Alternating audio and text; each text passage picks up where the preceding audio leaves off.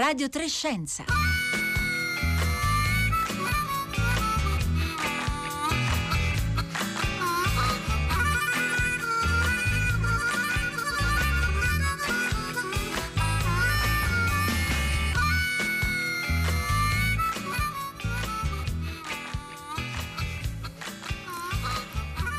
Le 11.31 minuti 10 secondi in questo istante. Un buongiorno da Elisabetta Tola ben ritrovati. A Radio Trescenza in onda in questi giorni dagli studi RAI di Bologna. Oggi è martedì 21 settembre. Noi salutiamo anche le ascoltatrici gli ascoltatori che ci seguono in streaming oppure in podcast. Lo fanno quindi dal sito o utilizzando la app RAI Play Radio. Oggi è la giornata eh, mondiale della malattia di Alzheimer e di questo parleremo nella seconda parte di eh, questa puntata di Radio Trescenza, ma prima ci concentreremo invece su ehm, una serie di studi sui meccanismi che la nostra mente mette in atto per prendere decisioni, in particolare per formulare dei giudizi e scopriamo così che ogni volta che formuliamo un giudizio introduciamo sempre anche un certo grado di errore. Di questo parla un libro appena uscito per le edizioni UTET i cui autori sono Daniel Kahneman, Olivier Siboni e Cass Sunstein. Il titolo è Rumore, un difetto del ragionamento umano, da cui appunto apprendiamo che ogni volta che formuliamo un giudizio, anche un giudizio professionale, quindi utilizzando tutta la nostra esperienza e competenza, finiamo sempre con l'introdurre un certo grado di errore. Allora la domanda per voi che ci state ascoltando è cosa fate voi, quali strategie adottate per ridurre appunto questi errori quando dovete prendere una decisione, per esempio, in campo eh, professionale. Potete raccontarcelo scrivendoci un messaggio via sms o whatsapp al 335 5634 296 oppure sui nostri profili social Facebook e Twitter dove siamo presenti come Radio Trescenza con il 3 in cifra e io do subito il buongiorno a Matteo Motterlini, filosofo ed economista, direttore del CRESA, che è il centro di ricerca in epistemologia sperimentale Nazionale e Applicata dell'Università Vita Salute San Raffaele di Milano. Buongiorno Moterlini. Buongiorno a lei Elisabetta e buongiorno a tutti. Allora, grazie per essere qui con noi oggi per aiutarci appunto a capire eh, di cosa parliamo quando parliamo di rumore. E il rumore ci dice il libro appunto che ha questo titolo, che sottolineavo, scritto da eh, Daniel Kahneman, Olivier Siboni e Cass Stanstein, sarebbe appunto uno dei tipi di errori che noi introduciamo nella formulazione di giudizi. Allora, partiamo da qui Matteo Moterlini. Diciamo, ogni volta che formuliamo un giudizio, e parliamo di giudizi in questo caso in ambito più svariato, che siano a scuola, in università, nello studio medico, in tribunale, introduciamo sempre degli errori. Sì, dove c'è giudizio umano c'è errore e dove c'è giudizio umano l'errore può dipendere da due fattori, uh, che sono quelli poi investigati da Daniel Kahneman in passato e ora nell'ultimo libro. Nell'ultimo libro Daniel Kahneman introduce il concetto di rumore. Che cos'è il rumore? Il rumore è qualcosa che disturba le nostre decisioni il rumore è la troppa variabilità nel giudizio degli esperti. Per intenderci, se una paziente della stessa città va da due dottori diversi e riceve due diagnosi diversi per lo stesso, per lo stesso problema medico, abbiamo un problema. Ha un problema evidentemente la paziente, ha un problema anche, eh, hanno problema anche i medici come categoria. Lo stesso rumore è documentato per esempio nei giudici. I giudici succede che due giudici diversi diano sentenze diverse per lo stesso crimine, oppure anche nei giudizi uh, degli psichiatri riguardo ai disturbi mentali. E noi abbiamo assistito durante la pandemia a tantissimo rumore. La pandemia per certi versi è stato un periodo molto silenzioso, no? non avevamo più inquinamento acustico le nostre città hanno riscoperto il silenzio, ma è stato molto rumoroso in termini della disparità e differenza di previsioni che i virologi e epidemiologi facevano sulla base degli stessi dati. Stessi dati. Quindi ecco. il rumore nasce nel confronto fra giudizi di esperti e dipende dalla troppa variabilità di questi giudizi in contesti che noi vorremmo uguali. Uguali, dove appunto questa variabilità non è affatto desiderabile, come sottolineano più volte anche gli autori di, di questo libro. Daniel Kahneman, lo ricordiamo, Matteo Motterlini è uno psicologo eh, che ha vinto il premio Nobel per l'economia nel 2002 proprio per i suoi studi sui nostri meccanismi di, eh, decisionali in situazioni di incertezza. Quindi in certo senso ci siamo abituati a leggere appunto eh, scritti di questo autore che ci aiutano a capire veramente quali sono i nostri meccanismi e a volte quanto riusciamo a introdurre appunto delle variabilità rispetto invece forse alla percezione che abbiamo noi di essere perfettamente razionali, soprattutto nei contesti, diciamo, eh, professionali. Allora, una delle parti interessanti del, del, libro, nella parte iniziale, Matteo Motterlini, è proprio la misura di questa variabilità e il fatto che ci sia una differenza tra i tipi di errori che noi introduciamo. Eh, Kahneman e i suoi coautori parlano di bias da un lato e di rumore dall'altro. Ci aiuta a capire la differenza? Certo, prima ho introdotto il concetto di rumore che è la novità, eh, ma noi sappiamo bene che cadiamo vittima di errori sistematici e pertanto prevedibili. Se il rumore riguarda il confronto fra i giudizi di esperti, il bias è tutto mio, se vuole, è un concetto della singolo, anche della singola persona che prende la sua personale decisione. Sono tendenze a sbagliare tendenze a giungere a uh, come dire, giudizi sistematicamente distorti che disp- dipendono proprio da come siamo fatti, da come il nostro cervello è strutturato e cablato. Uh, per uh, ascoltatori può essere utile un esempio, Elisabetta, gio- sia il gioco con me, io le propongo un igienizzante per le mani, che fa sopravvivere il 5% dei germi oppure uno che ne uccide il 95%, lei quale preferisce? Allora, il gioco forse anche un po' lo conosciamo, ma senz'altro andiamo col 95%. Ma certo, allo stesso modo andiamo su un, preferiamo mille volte farci inoculare un vaccino che ha il 95% efficace, che ci copre il 95% dal virus, rispetto a uno che ci lascia scoperti dei 5%. Qual è il certo. punto qua? Qual è la tendenza sistematica? Dipende dal fatto che noi dovremmo eh, valutare le opzioni di scelta in modo spazio.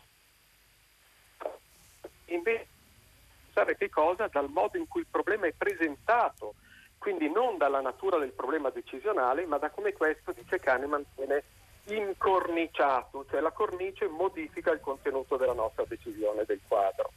Questa è una tendenza sistematica, come vede non abbiamo bisogno di confrontare i nostri giudizi con quelli di qualcun altro, sono già vittima di questo bias, di questa tendenza sistematica da solo. Qui il problema molto interessante è che la maggior parte di noi ignora quanto è vittima di eh, trappole mentali, di questo tipo di pregiudizi, così come siamo insensibili e sordi al rumore.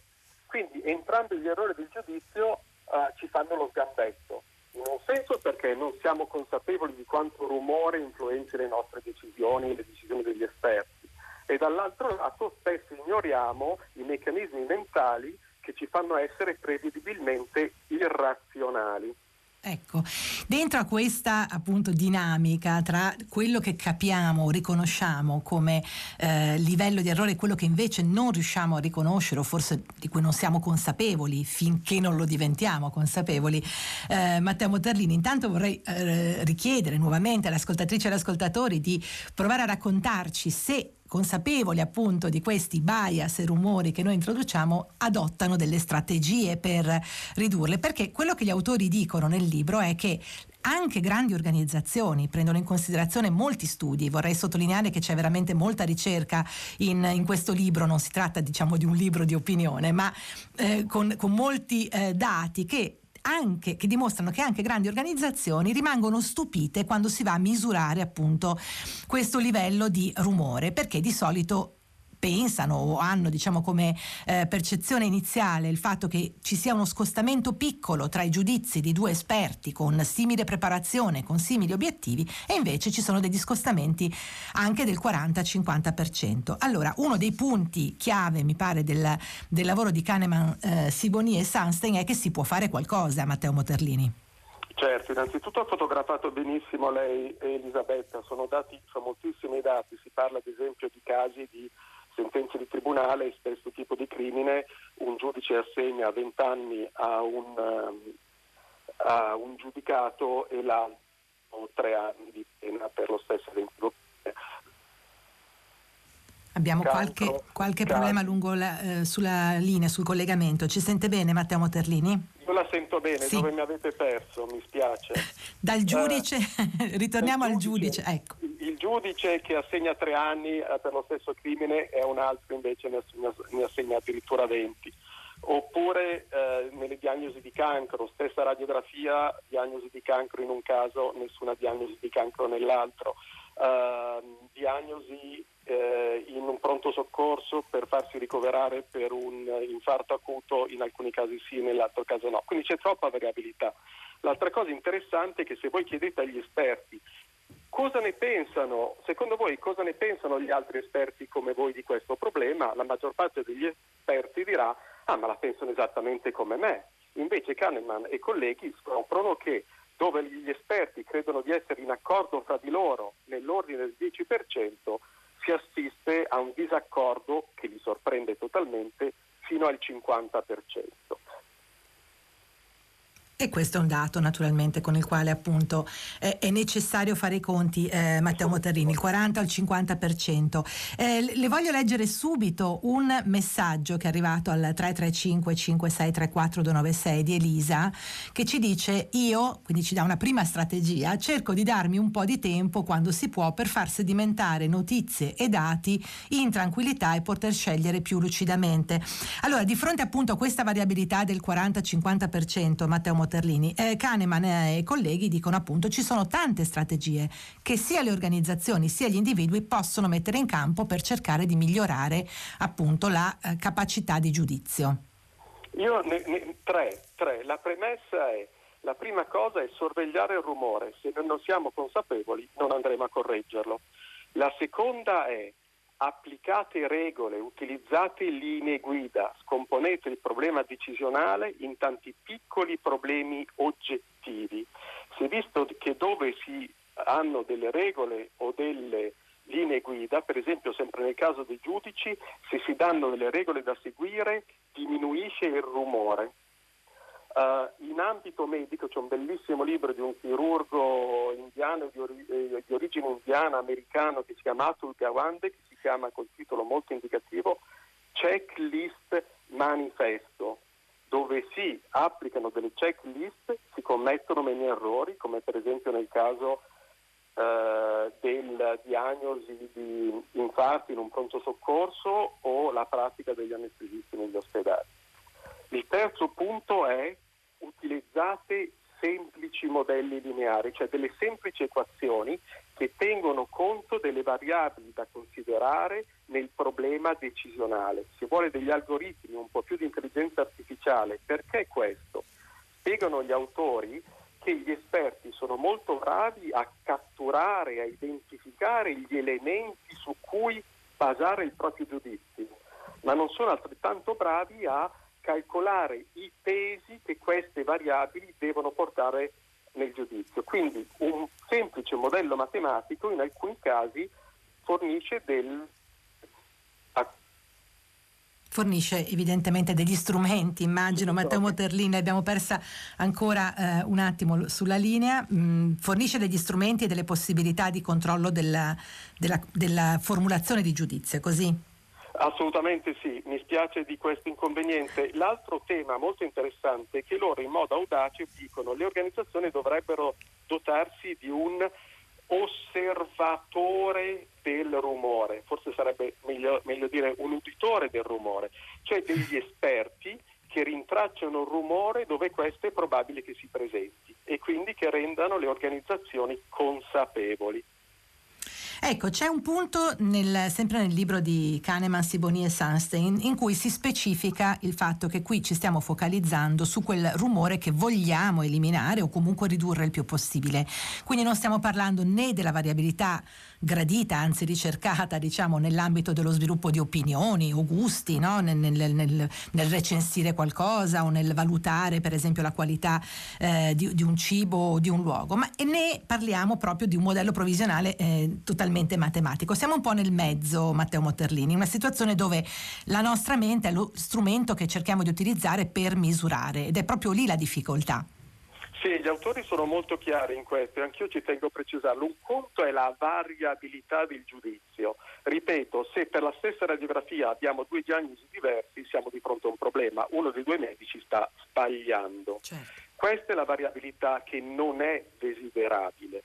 Ma noi vogliamo che la scienza progredisca grazie alla diversità, a portare, portare idee diverse, portare diversi punti di vista, noi vogliamo la diversità, vogliamo la pluralità di opinioni, non vogliamo la varietà di giudizio dove il giudizio dovrebbe essere obiettivo.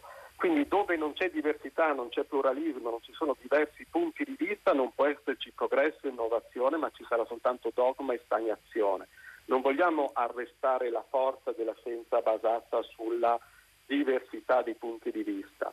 Vogliamo però fare in modo che là dove occorra un giudizio preciso non ci sia così tanta variabilità nel giudizio degli esperti. Ecco, c'è un caso, e prendo spunto anche da alcuni messaggi che stanno arrivando, per esempio Vincenzo che ci dice l'input eh, certo, output certo è una macchina, mentre chiaramente input certo e output aleatorio è proprio un essere umano, oppure eh, Rosanna che ci dice oggi si tende a giudicare senza conoscere come funzionano le cose. Ecco, ci sono dei, dei punti eh, in questo libro in cui si fa, appunto, lei lo citava prima, un po' en passant, si fa riferimento al fatto che un algoritmo potrebbe aiutare, però ci sono anche cioè, viene anche discussa diciamo, la critica all'adozione di un algoritmo, perché eh, in, in, molti sistemi si dice la, la, l'adozione di un algoritmo in qualche modo riduce poi la capacità di giudizio del singolo e rischia di eh, portare a dei giudizi che non prendano in considerazione davvero tutti tutti gli elementi e tutte le informazioni relative a una certa situazione. È un po' una, una situazione o una, dire, una fotografia, eh, quella che fanno Kahneman e Siboni, che lascia aperte molte strade, Matteo Moterlini. Allora, eh, in questi casi c'è un trade-off, dicono gli economisti. Cosa? Allora, noi siamo umani, ma in alcuni casi siamo troppo umani. Eh, dobbiamo riconoscere il fatto che siamo prevalentemente razionali ma in alcuni casi siamo anche irrazionali in modo prevedibile. Non vedo nulla di male a creare dei migliori ambienti di scelta, come li chiamano loro, gli scienziati cognitivi sono degli architetti delle nostre scelte, in cui teniamo conto in anticipo quei contesti in cui è più probabile che saremo vittima di una distorsione o saremo disturbati dal rumore, allora progettare degli ambienti di scelta più idonei ai nostri limiti di razionalità per aiutare gli esperti e le persone a prendere decisioni migliori nei loro interessi. Quindi scontiamo il fatto che siamo umani troppo umani per fornire dei segni attraverso ad esempio dei modelli lineari, dei modelli matematici, dei software, per prendere decisioni migliori. Quindi non sto dicendo che l'algoritmo debba sostituire il medico, dico che il medico si può far aiutare da un algoritmo in quei contesti in cui computa meglio le variabili che ha identificato il medico, il medico, su cui prendere quella, fare quella diagnosi o operare un certo giudizio. Quindi un giudizio diciamo umano che però si basa su una capacità di calcolo e di presa in considerazione delle varie variabili. Su, che può essere supportato da algoritmi in quei contesti in cui siamo più uh, più facilmente vittima delle nostre, delle nostre, trappole. Un'ultima considerazione Matteo Motterlini, un po' in tutto il libro, ma soprattutto nella parte finale in cui si parla appunto delle cose che si possono mettere in campo, delle strategie per ridurre il rumore, si fa riferimento all'importanza di essere consapevoli dei processi, quindi in un certo senso di dover studiare anche quelli che sono i meccanismi che stanno dietro le cose. Forse questa è un po' una critica che possiamo fare ad alcune organizzazioni oggi che invece tendono a ipersemplificare i processi decisionali istituzionali? Io credo che in sintesi questa sia anche la uh, lezione più interessante delle scienze cognitive degli ultimi 30 anni applicate, che se vuole è una lezione antichissima, conosci meglio te stesso, uh, conoscere i processi cognitivi ma anche i condizionamenti emotivi che ci portano fuori strada. Uh, posto che siamo non perfettamente razionali, che abbiamo le nostre fragilità, i nostri limiti, sarebbe preferibile rendersene conto in anticipo e quindi trovare le giuste precauzioni, tanto più in contesti di tipo aziendali dove questo lavoro può essere fatto anche in modo molto efficace e rigoroso. Efficace e rigoroso risparmiando anche diciamo, molte risorse. Matteo Motterlini, gli autori sottolineano anche il peso, l'impatto sia economico sia poi naturalmente sociale in termini proprio di eh, peso eh, sulla eventuale generazione di disuguaglianze ecco, di, eh, nei risultati di questi giudizi. Allora ringraziamo Matteo Motterlini, filosofo ed economista e direttore, lo ricordiamo, del CRESA, centro di ricerca in epistemologia sperimentale applicata dell'Università Vita Salute San Raffaele di Milano, con il quale abbiamo sfogliato e ragionato sul libro Rumore, un difetto del ragionamento umano, edito da UTET. Gli autori sono Daniel Kahneman, Olivier Siboni e Cass Sunstein. Rimanete con noi, continuate a scriverci al 335 55634 296. E poi un giorno la mente si aprì come si apre un portone soltanto a metà eh. e cominciarono a uscire alle facce le storie, i cognomi e le età. E se ti guardi abbasso lo sguardo tu non capisci il perché. Ma che importa, io ho solo paura tu possa scordarti di me. Non ti scordare di volermi bene.